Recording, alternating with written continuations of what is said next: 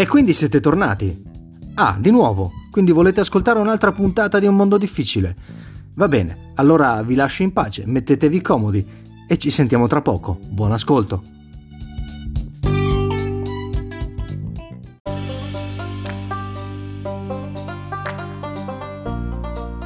Sarà che abbiamo parlato di scroccare passaggi?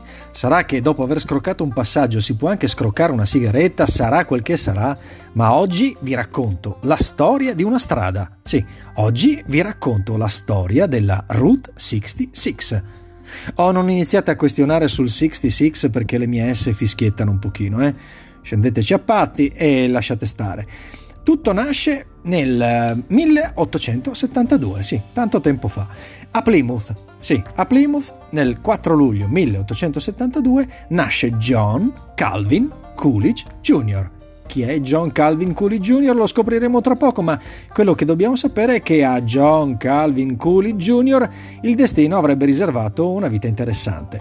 Lui è partito così da una piccola cittadina nel Vermont, Vermont che è in francese Monteverde perché attraversato dalla catena delle Green Mountains e da questa piccola cittadina John Calvin Coolidge Jr. pian pianino si è fatto strada, quindi torna il tema della strada. Eh sì, insomma, nel New England nasce John Calvin Coolidge Jr., che è un ragazzino che studia, un ragazzino che si laurea in eh, legge, è un ragazzino che crescendo diventa uomo, diventando uomo diventa politico e nel 1923 John Calvin Coolidge Jr. diventa il trentesimo presidente degli Stati Uniti d'America. Ora, Calvin era una persona evidentemente dotata di una grande visione e di grande ironia, ma è ancora oggi, tra l'altro, il suo nome circola nelle aule delle università e più di preciso tra gli studenti della facoltà di psicologia. Quindi se lo conoscete sapete anche di che cosa sto parlando e è noto perché Calvin ha dato il nome a quello che in psicologia viene definito l'effetto Coolidge.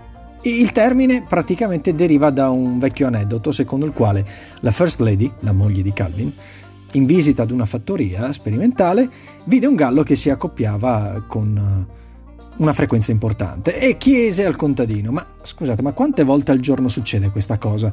E il contadino rispose: Parecchie volte al giorno. La First Lady disse: Beh, allora ditelo al signor Coolidge. E chiaramente riportarono la cosa al presidente e il presidente chiese: ma sempre con la stessa gallina? E il contadino rispose quella volta: No, presidente, sempre con una gallina diversa. Ditelo allora alla signora Coolidge. Da qui nasce l'effetto Coolidge, ma lascio alla vostra curiosità approfondire un po' l'argomento. Torniamo agli anni venti. Sì, perché negli anni venti c'era il sogno di collegare le due coste da ovest a est degli Stati Uniti d'America, come ovviamente con una strada che eh, era stata pensata così per favorire la crescita economica anche dei territori che si trovavano racchiusi tra i due oceani. Fatto sta che da sogno a realtà 1926, 11 novembre 1926, la United States Route 66, che era una delle prime highway federali, viene aperta alla circolazione.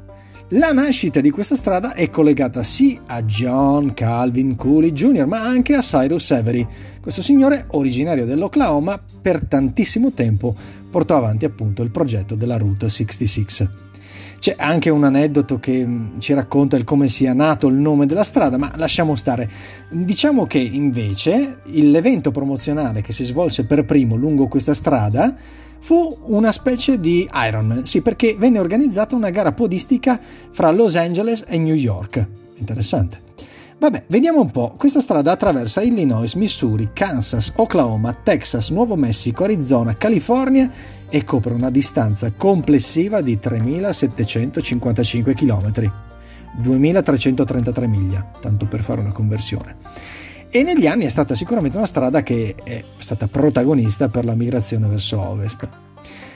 Questa strada, che ha supportato per tantissimo tempo l'economia delle comunità che erano sorte lungo il percorso, vide nel tempo crescere tante piccole imprese familiari che poi gli americani chiamavano eh, mom and pop. Ma la cosa più interessante è che grazie alla Route 66 noi conosciamo quello che è eh, l'industria del fast food eh sì, perché il primo drive-in venne di fatto edificato a Springfield, nel Missouri, ed era il Red Giant Hamburgs, e il primo McDonald's invece venne aperto a San Bernardino. Quindi fondamentalmente noi dobbiamo la nascita del fast food proprio a questa strada.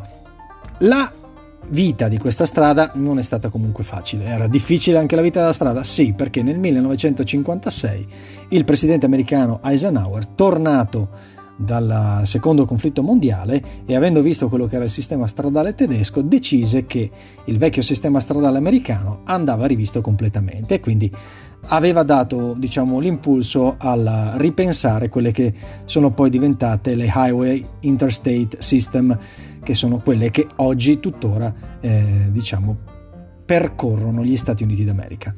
La strada, la Route 66, quindi muore, cessa di esistere così con quel suo significato nel 1985 e ancora oggi esiste come Historic Route 66, quindi è ancora viva da un certo punto di vista. E cosa serve per percorrerla?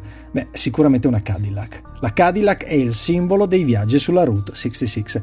Cadillac che verrà poi sicuramente ripresa in tanti film che eh, sono, si svolgono lungo questa strada, ma ne parliamo dopo. Facciamo così, visto che non possiamo viaggiare, proviamo con l'immaginazione, partiamo da Chicago, quindi Illinois, andiamo sempre in direzione ovest e iniziamo a percorrerla.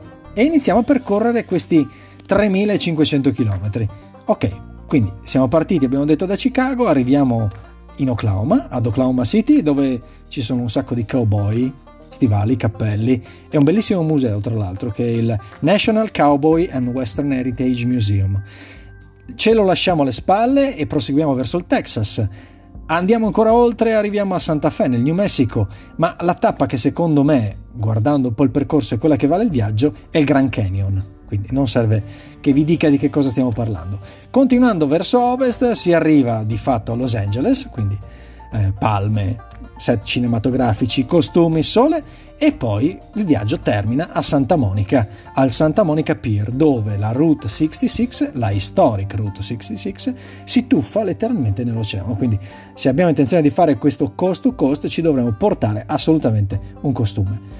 Vabbè, che dire, il cinema non è rimasto immune al fascino della strada, tant'è vero che, come vi dicevo, tanti film sono ambientati lungo la Route 66 uno su tutti? Ok, vabbè, Easy Rider, Dennis Hopper, Peter Fonda, Jack Nicholson, ma poi ce ne sono altri, anche i Blues Brothers, Rain Man e uno che a me è piaciuto parecchio è Thelma Louise, 1991, Ridley Scott, Susan Sarandon, Gina Davis e mi sembra anche un giovane Brad Pitt. Bello, bello, bello.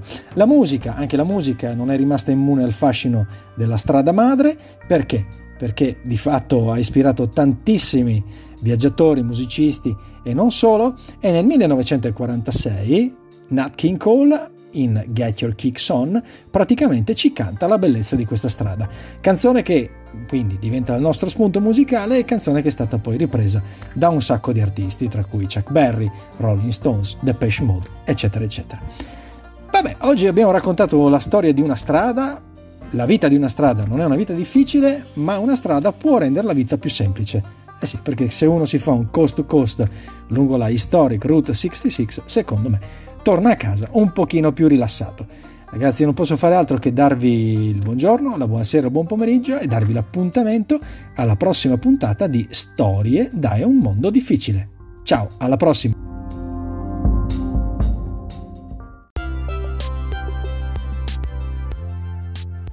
Fermo, ferma, fermo, ferma, fermi, fermi tutti. Ecco, facciamo così.